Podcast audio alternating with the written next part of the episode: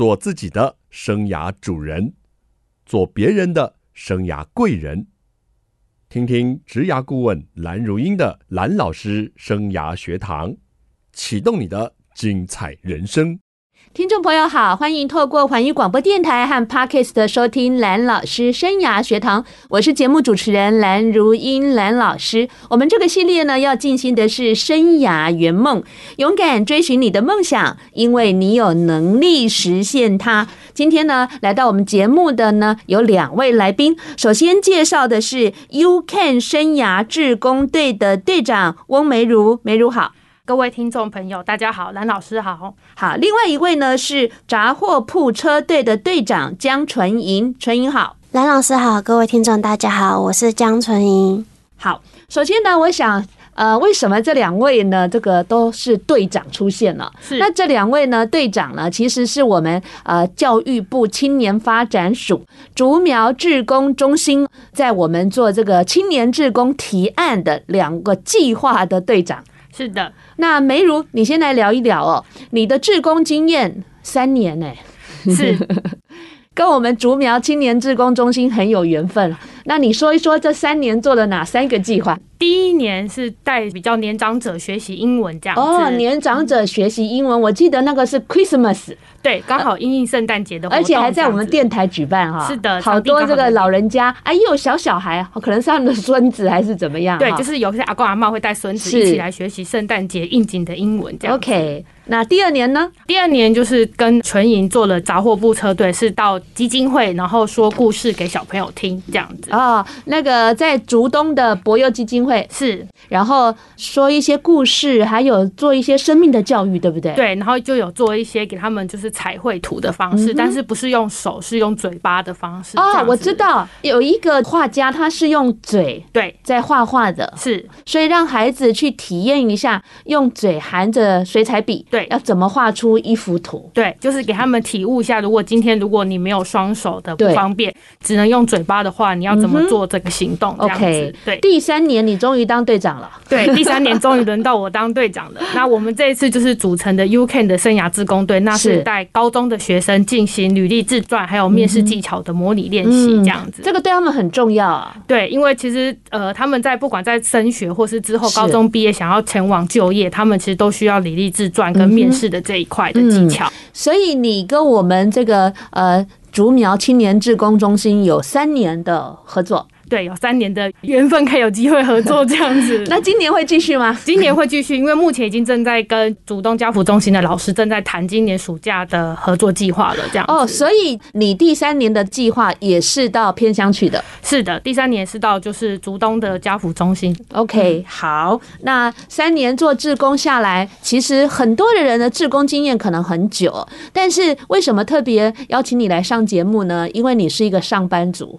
是，平常就是周一到周五有正常的工作在做这样子，要能做志工哦，这样的比例哦，就显然大幅减少了。毕竟做志工可能是一些我们的大哥大姐、老伯伯他们退休了做志工，也有蛮多大学生了哈，呃，青年志工利用他们课余做志工哈，但是上班族来做志工这个比例哦，在我的经验范畴里，相较还是比较少。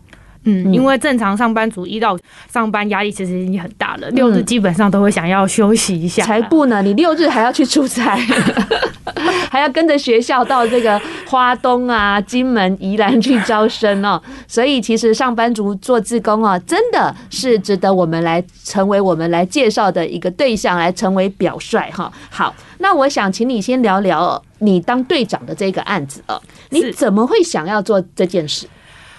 其实当初会想做这件事情的原因，是因为就是有机会在之前参加蓝老师十周年纪念的公益讲座上面，就是呃老师的有声书有一个就是那个我的麦克风人生里面十个关键词里面有一个是助人。其实我那时候听到助人这个词的时候，我就在思考说。那到底有什么方式可以助人？然后后来老师就有引述到说，其实帮助人不一定要用钱，对，可以用自己的时间或能力这件事情。所以这句话就记在我心中。所以我就在想说，那之后我到底可以用自己哪些能力帮助到需要帮助的人？然后刚好这一次借由自工计划，然后辅导这些高中的学生。OK，讲的故事还跟我有关系呢。是。真的是很感人哦，没有错哦。助人，我们觉得说好像是要有钱才能够帮助别人，其实助人呢，可以发挥你的能力，花你的时间，这都可以去帮助别人。也希望呢，收音机旁哦，跟 Podcast 的听众朋友，不管你是高中生、大学生、家庭主妇哦，都可以发挥你的力量来帮助别人，让我们周遭的人更好，让我们整个社会环境更加的良善。刚刚听到的是 U-Can 的生涯志工队的梅如啊，分享她怎么会想要投入志工的议题啊，跟做了志工三年。接下来换纯银来跟我们聊聊了。您参加我们这个竹苗志工队的志工是在前年嘛？对，跟我们讲讲您的计划，还有您为什么想投入这个工作。应该是说，其实我从学生时期到出社会一路上，真的受过太多太多人的帮助。那其实有很多东西，他们的帮助我都没有办法用言语去表达出来，而且他们的帮助总是那么的不求回报，他们宁愿默默在背后为我付出，而且其实他们生活中也没有特别需要我。协助的地方，所以我真的很想要像他们自己一样，可以去帮助别人。所以这也是为什么我最后还是要以我的职业，就是以老师为我的方向，然后做志工的时候也是以服务小朋友为我的服务方向。嗯，那你为什么会想要用这样的阅读的绘本的方式切入？介绍一下你的计划。应该是说，我其实，在切入这个小朋友的阅读的时候，其实我反而更希望是说，他们是以生命跟生命的互相的认同、互相的理解，有点像类似，同时可以去生命跟生命之间的一个对话。更是一个生命跟生命的一些触动跟连接，所以这是我更想要带给小朋友的一个方式。因为我觉得阅读除了文字上的东西，其实更多的是生活上的那些运用这样子。OK，但是阅读呢，要能够谈到生命，它是有一个必须要能够引导的过程。是，那可是小小孩，你会觉得他们可以理解的一部分吗？其实我觉得小小孩反而是更能理解，因为其实。透过用心，其实就很简单，因为小朋友其实最单纯，他们的同理心其实也很强。大部分啊，除非是有一些特别案例的一些特殊的创伤什么的，可能就比较难一点点。其实大部分小朋友都还蛮能理解的。所以你选择阅读，应该本身是自己也很喜欢阅读，才会用阅读这个部分来成为跟小朋友做志工服务的主轴吧。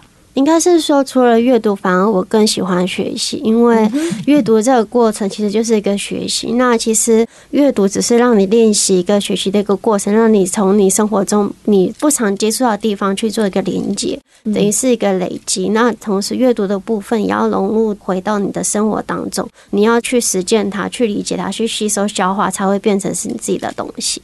好，那我们先聊到这里，待会我们再来听听哦，这两位热血的上班族。志工哦，他们在做这样的志工服务呢，有什么样有趣的地方跟辛苦困难？休息一下，再回到节目。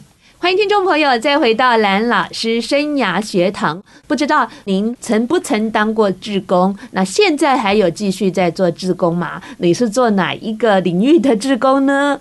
当志工真的是助人为乐。那我们节目两位上班族的女孩哈，女生，她们都是非常积极哈，在做志工。那我现在要请纯莹，现在也是一个客服机构的老师，对，我都叫他小江老师了哈。哎，你跟我们谈谈当初在准备的这个过程中，到实践的过程中，这个历程跟我们说一下。好。从筹备的话，因为其实我本身自己也有长期在那个新竹县文化局当说故事志工。那那个只是服务性质，就是我只是人到那个点就好。然后其实到现在直接去参加服务的话，那所有从一些事情的规划，像找单位、媒合、找组员，对，甚至找我课程内容要怎么去设计一整天的营队课程，要怎么去设？因为像在新竹县图书馆说故事的话，只有一个小时，对。可是我设计这个营队，我就是要一整天的，而且是两个整天，两个整天，甚至还要想说，你还设计了海报。哎 对，我还设计了海报，没错，对，没错。然后我还要想说，哎，那我的组员，因为他们都是其他领域的了，就是志工伙伴，专业的志工伙伴。但是他们对于教育小孩这一块，需要引导，会让他们先让我们事先知道很多的事前准备。是，所以我觉得对我来说，其实一路上都蛮多挑战的，因为就从最前开始的可能找组员，然后到后面找 单位，我还周转了 几个单位这样子。但是你很努力啊，而且又遇到疫情，对对对，疫情那时候我们还出了两个版本，对，还一个是实体跟线上，然后说好。OK，那就多准备这样。嗯哼，那至于配合我们教育部的这个申请案，会觉得很繁复吗？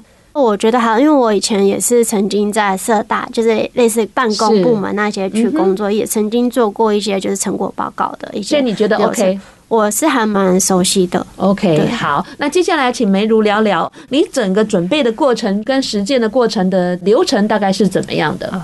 是的，就是一开始其实就必须要先跟我们的服务单位，那因为我的案子是跟竹东家福中心合作，那所以必须跟家福中心老师先确认一下，那目前机构合作的医院到底是多少，然后再就是要可能要先了解一下就是学院的背景，因为我们也是相同需要安排两天十二小时的课程，可是因为竹东家福的小孩是比较属于弱势的学生，那可能我们需要先做他们每一位学生的背景了解，譬如说他们高中哪一个学校，对，就读什么科。系，对，因为这样子，我们之后在寻找志工伙伴的时候，其实会比较希望能够有对应的科系的背景的相同的相同，这样子可以比较快速能够引导他们，也比较有共同的语言可以聊，是。比较可以聊得起来这样子。那当然，我们也有遇到疫情的问题，但我们刚好遇到就自工队有。伙伴确诊，也遇到学员确诊这样子，然后疫情跟确诊这件事情，其实就考验了整个自工对大家的临场反应跟应变哦，对，还有解决问题的能力的处理这样子。嗯，因为我们刚好遇到确诊的事情，所以我们其实在活动的第一天就临时现场就架设了视讯的设备，OK，不要让呃学员确诊，然后就失去了参与我们课程还有学习的这个机会。那自工队确诊的部分，就是我们就是有请，因为我们在活动前其实。有经过试训的演练，是，然后所以透过演练过程，每一位志工队其实可以很清楚的了解我们两天的课程的流程怎么进行，那大概会讲述什么样的内容，所以大家可以互相弥补。可以及时的补位，做那个临场的反应跟调整，这样子。嗯，对。那很多人哦也有兴趣哦，或是有这个热忱，可以担任志工嘛，哈。尤其是我们教育部这个青年发展署的这个案子啊，它是锁定在十五到三十五岁的青年人啊，都可以来组队啊。然后教育部呢要提一个计划，经过教育部的审查，会给予必要的经费的支持。OK，好，那。在这个过程中，你接触到提案的过程，会不会觉得是一个困难度？我觉得还好，因为我自己本身的工作其实都会做一些专案计划的管理跟申请，对，所以其实，在申请计划这个部分，我其实并不陌生。然后整个申请流程上面，其实。呃，我自己是觉得还好，因为他其实当初计划书就是写完之后，用 Word 档先写完之后，再把它上传到系统上面去。其实我觉得很容易，因为你只要有一个版本出来之后。可以再跟竹苗志工中心的点舵窗口可以跟他讨论一下，然后就会有第二个人给你一些建议，那其实会让你的计划的内容会写得更完善，这样子。是，所以我是觉得还好。OK，好，这个竹苗志工中心的承办单位呢，就是我们环宇广播电台了。是，所以听众朋友，如果您家里的青年，或是你本身就符合这个年纪。如果想做这方面的工作，您可以到环宇广播电台的粉砖去关注一下我们电台关于竹苗志工相关的讯息的公告哦，而且呢，也可以上 Google 呢直接打竹苗。青年志工中心哦，那每年大概五月开始呢，竹苗青年志工中心呢就会办理一些的呃志工的培训课程呢，听众朋友都可以免费参加培训啊。对于申请自主团队呢，有一些疑虑啦，或者是担心这个。写的案子哦，是不是能够符合标准，都可以跟青年志工中心的承办人哦打电话啦，或者写 email 啦，或者是用 line 呢，他们都会来跟您做一些解答跟协助的。好，那我们聊聊，就是说一件事情对你来说可能是一个新的尝试，那一定有这个辛苦跟困难，谁要先说？遇到了什么辛苦跟困难？刚刚听到疫情哦，真的是来乱的哈。除此之外呢？其实我跟梅如两个都是不同团队的那个领导者。对，那我的团队其实主要服务对象是。国小生，小一、小二的小朋友。嗯、那梅如的团队，我们那时候服务的是高中生，而且是高职生。是，其实很多时候我并不会只局限于说他们是怎样的弱势团，他们只是一个比较需要多一些帮助的小朋友。但是其实他们都还蛮愿意上进去学习的。嗯，那其实我觉得最大的困难，反而是说我自己遇到最大的困难是说，我要怎么样子在做自工培训的时候。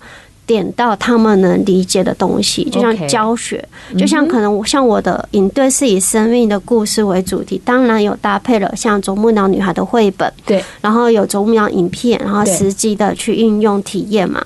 可是后面还有一个很重要的部分，更精华是，哎，我们志工老师人生经验的这一块的分享，对。然后我就有发现到最大的困难就是，好像不是每一个。组员他们都有自己的心得，是。有的，甚至可能以前没有这样子去沉淀思考过。嗯哼，那个要从头来，我那时候是最大的困难点是在这边，而且重点是要让他点到他能理解，而且那时候已经也花了很多时间，几乎快两天的晚上下班回家还要跟他讨论。是，结果他出来呢，又另外一个样，所以就哦，好吧。好 理想跟这个实际又有落差的嘛？对对对，而且就像小江老师说的，每个人的成长历程真的不一样哈。对，就是小江老师有小江老师的成长历程，蓝老师有蓝老师的历程，美如老师有美如老师的历程。哎，我们三个都是老师哎。对，好，就是不同的历程哦，他所体悟的层面当然不同。但是你们两个很棒哎，你当队长，他当你的队员；他当队长，你当他的队员哈。两个同时一起做了两个志工方案咯，对对对，很棒的一个生命的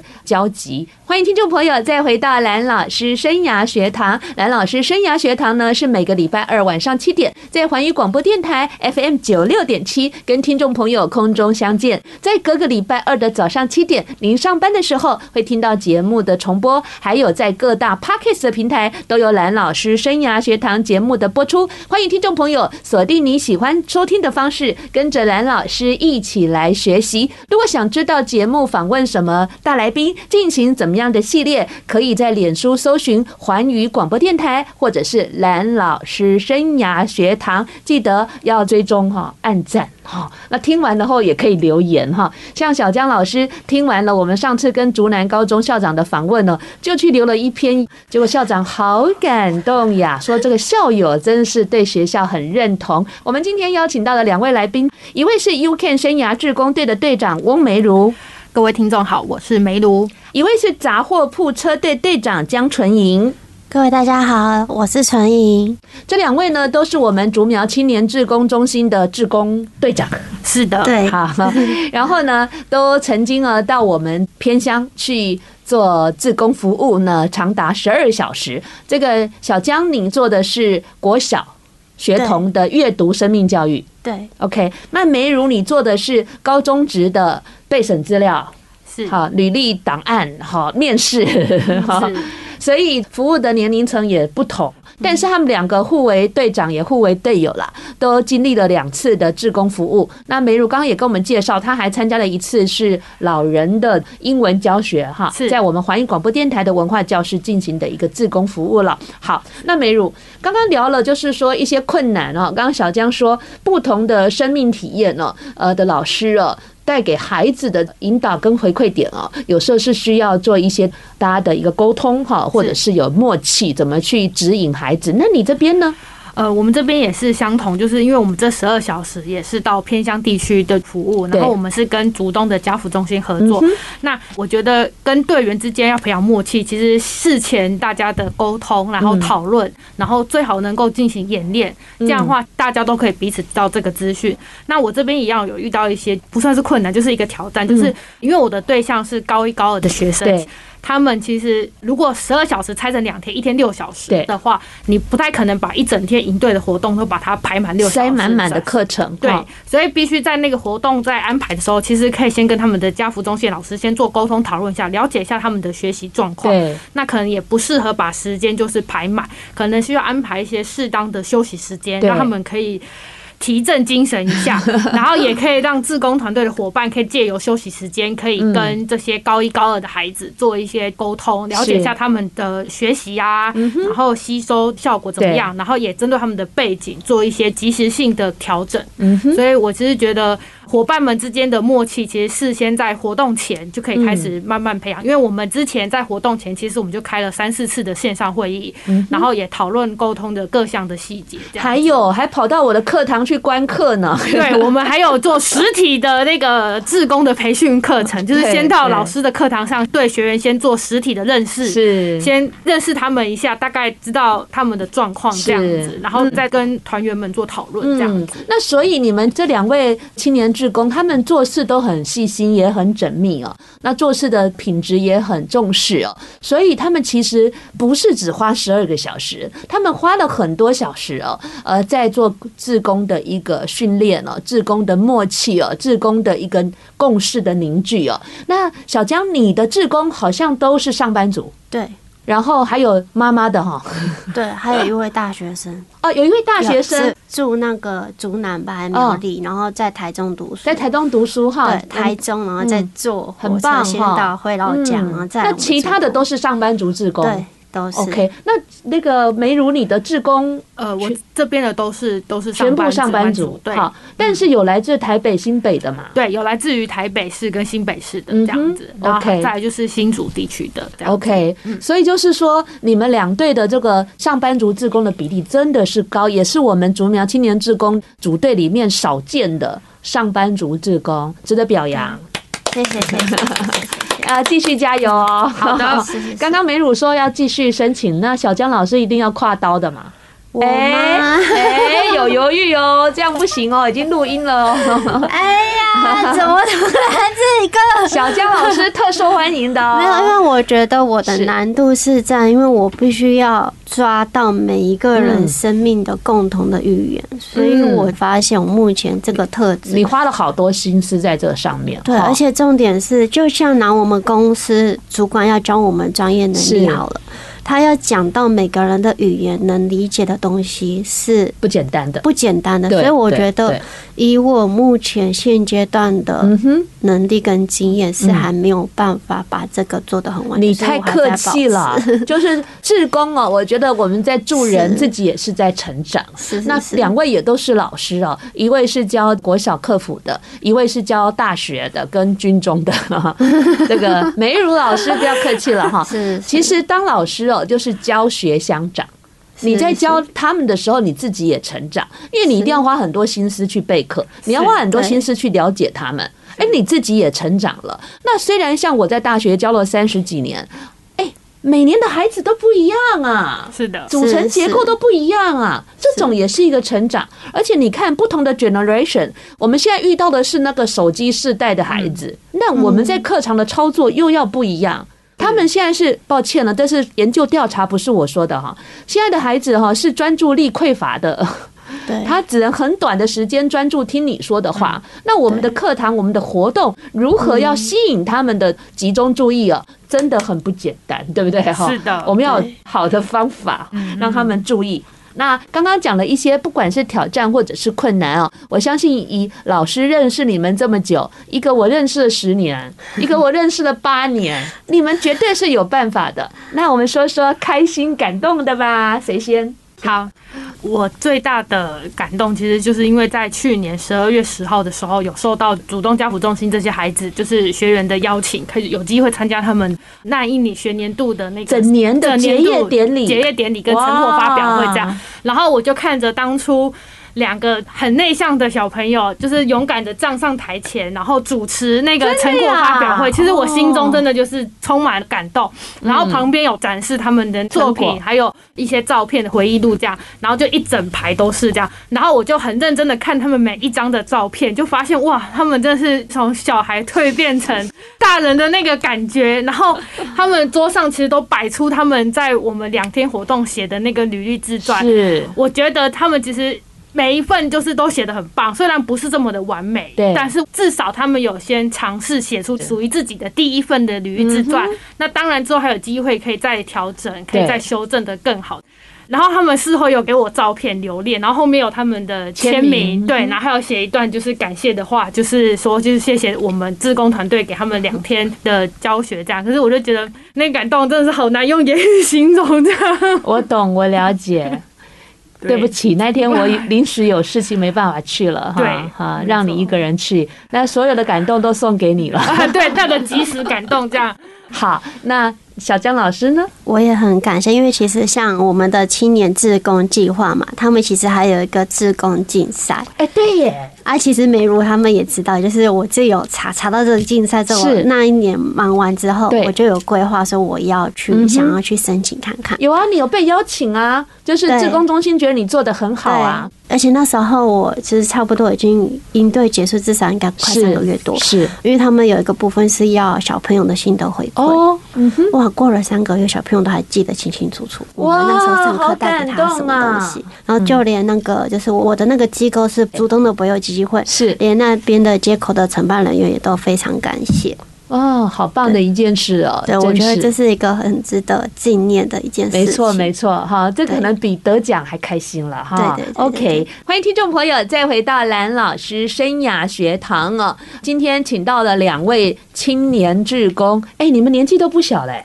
是啊，还在三十五岁以下，可以保证在三十五岁以下。对，哈哈。哎，我们志工队有一个男孩子，他已经快要撞到三十五岁了。对，他今年会参加暑假的最后最后一次的志工服务的计划。嗯，那个男孩子很有爱心，也是一个上班族哦。他也长期在竹东家福当志工，就当那个假日值班的志工哈。那他告诉我说：“老师，我最多只能再参加一年了。”我说：“什么？”你有这个年纪了，是的，所以我觉得青年的志工十五到三十五岁，或许哦，我们来开发个中年职工也是不错的哈。没错哦，那我们来谈谈哦，整个这个计划参与下来，自己有没有什么心得感想？其实参加这三年来的志工服务计划，然后就是刚好有看老师的那个《职涯圣经》的书，然后就引用书中的一句话：其实帮助别人真的就是成就自己。但是这句话其实不能只是口头就喊的而已。那最重要的是你要能够实际的去落行这件事情。然后实际落行之后，其实过程当中你会遇到遇到一些挑战跟困难，其实你都是。旁边都是一定会有贵人可以帮助你的，只是你知不知道哪里可以找到帮助你的资源这样子。所以鼓励各位听众朋友，自工这件事情。听起来好像很容易，但其实你真的下去做之后，你一定会有不同的感同身受跟一些成长这样子。嗯，所以你是鼓励大家的。对，我是鼓励各位听众朋友可以一起来做志工，即使像我们是周一到周五都必须上班，那其实六日你只要播一天的时间，甚至半天的时间出来，都是做志工的一件事情这样子。OK，嗯，所以爱上了。对，三十五岁以前，我应该会努力做。这样子好，三十五岁以后你也要做啊！你答应要跟我一起一直办公益讲座的，不是吗？哦，对，三十五岁以后还是会继续做，因为竹东教辅老师好像似乎也没有想要放过我的意思，他已经很明着跟我说，如果我没有志工服务计划也没有关系，你只要人可以到，我们这边就会支持你。这样 OK，这个梅如啊，我真的非常的谢谢他哈。呃，我已经办了五年的公益讲座了，是的，他都是主办人哦。他也被我盯上很久了，所以这个公益讲座每年一次哈。是，那我们募得的捐款都全数去做公益的。我跟梅如没有领任何的一分钱哦。那这几年哈，疫情下场地还是由我们环宇广播电台赞助的哈，省下我们去外面租场地的费用。所以真的也很谢谢环宇广播电台哦，很有爱心哈，跟着蓝老师一起做公益。那大家如果想知道蓝老师的公益讲座什么时候会办，哎，就是关注兰老师的粉丝页啦。那小江老师呢，来聊聊整个过程下来你的心得跟感受。当了队长一年，然后当了最有力的队员一年。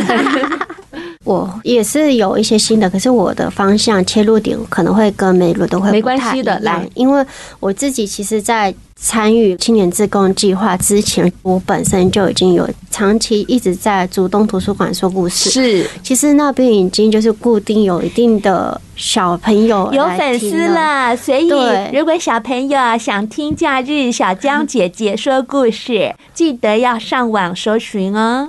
对，然后我就会发现，其实可以服务的东西真的太多，只是看你有没有意愿，有没有那个心意去做。所以我反而会开始收敛、沉淀，说：“哎。”我真正需要的是有哪些？因为说真的，你看哦。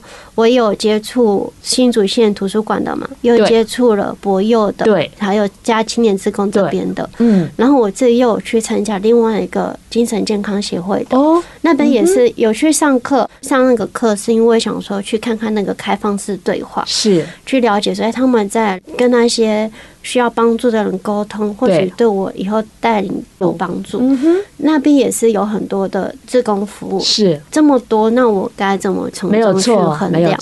所以这就是为什么这几年我会一直在踩刹车的原因。因为像我现在最近这假日好了，两天假日我礼拜六几乎都已经被定下来，因为我要去新竹市精神健康协会去上课，去了解他们那些运作是什么。OK，所以呢，你在很多的志工当中哈，也要做一个取舍。然后找到自己比较想聚焦的部分，对，要不然真的时间还是有限的。在有限的时间，你最有兴趣的是什么？或是哪一个给你最大的意义感？或是哪一个给你最大的成就感？这都是每个人在探寻自己人生的志趣。这个当志工顶多是给你一个车马费而已哦，而且可能车马费还不怎么足够。对，车马费其实还真的不太足，因为我们的志工团队伙伴其实都来自于台湾的地方各地，就是台北啊、台中啊，是都跨足很多个县市。这些自工团队的车马费真的就是微薄啦，就是比较不足用。大家就希望说，如果承办单位有机会的话，其实在于自工服务这个计划上面，可以给我们一些支持，给我们一些鼓励。另外加上现在的物价通膨的很严重，哎，对哦，连吃便当的费用，连吃便当的费用都不够。像我自己的自工团队计划餐费的部分，其实不足供应的，所以也靠了主动家扶机构给我们一些补足一些餐费的部分。这样子，OK，原来还有内勤的，对，好。刚刚我在回应小江老师，我的意思是说，当志工哦，真的要有一些聚焦，也要知道其实一个人的力量有限哦。所以为什么一群人走可以走比较远？当你有志同道合的伙伴，你会觉得跟他在一起很开心，那也交到一个知心的好友。说实在，上班的职场，你跟你的同事，maybe 大家还在争风吃醋，或是勾心斗角，或者是尔虞我诈。但是做志工的人，他的本性上哦，相较是比较。不计较代价的这样的人哈，你看到的这一面，他是比较真诚的，所以我会觉得在取舍之间，可能要看小江老师的智慧喽。对呀，没错。好，那我想问你们，还有下一个圆梦计划吗？我反而是更希望可以走向更专业的老师，而且是全龄的那一种哦，因为我觉得企图心好大呀。或许想要师生，因为像我接触过大学生嘛，是。那时候去家父分享，嗯，那小学生我就长期在接触，对，那再来高中生也接触过，只剩国中生，对，然后再来老人家，我下一个目标，下一个目标是国中生了，我理解，我理解，小江姐姐 成为全龄的老师了，加油了。好，呃，目前就是像刚才有谈论到，就是我现在正在规划今年七月跟八月，就是继续跟主东家福中心合作。就是高中生的履历自传，还有面试技巧的应对课程这样子。那目前已经在写计划书了，那就是希望自工计划的承办单位于在于整个营队活动的经费上面可以弹性多一点，给一些支持这样子。因为其实我们希望在活动的时候可以购买一些图书，是可以帮助这些学生提升他们的学习意愿这样子。OK，然后可以有点鼓励性质的感觉这样子。OK，很棒，谢谢两位的爱心喽。今天的节目呢就进行到这里。如果大家对于教育部青年发展署竹苗志工中心的计划有有任何的兴趣啊，甚至有不理解想了解，都欢迎你搜索跟询问喽。今天节目进行到这里，下礼拜同一时间，蓝老师生涯学堂，我们空中再见，拜拜，拜拜，拜拜。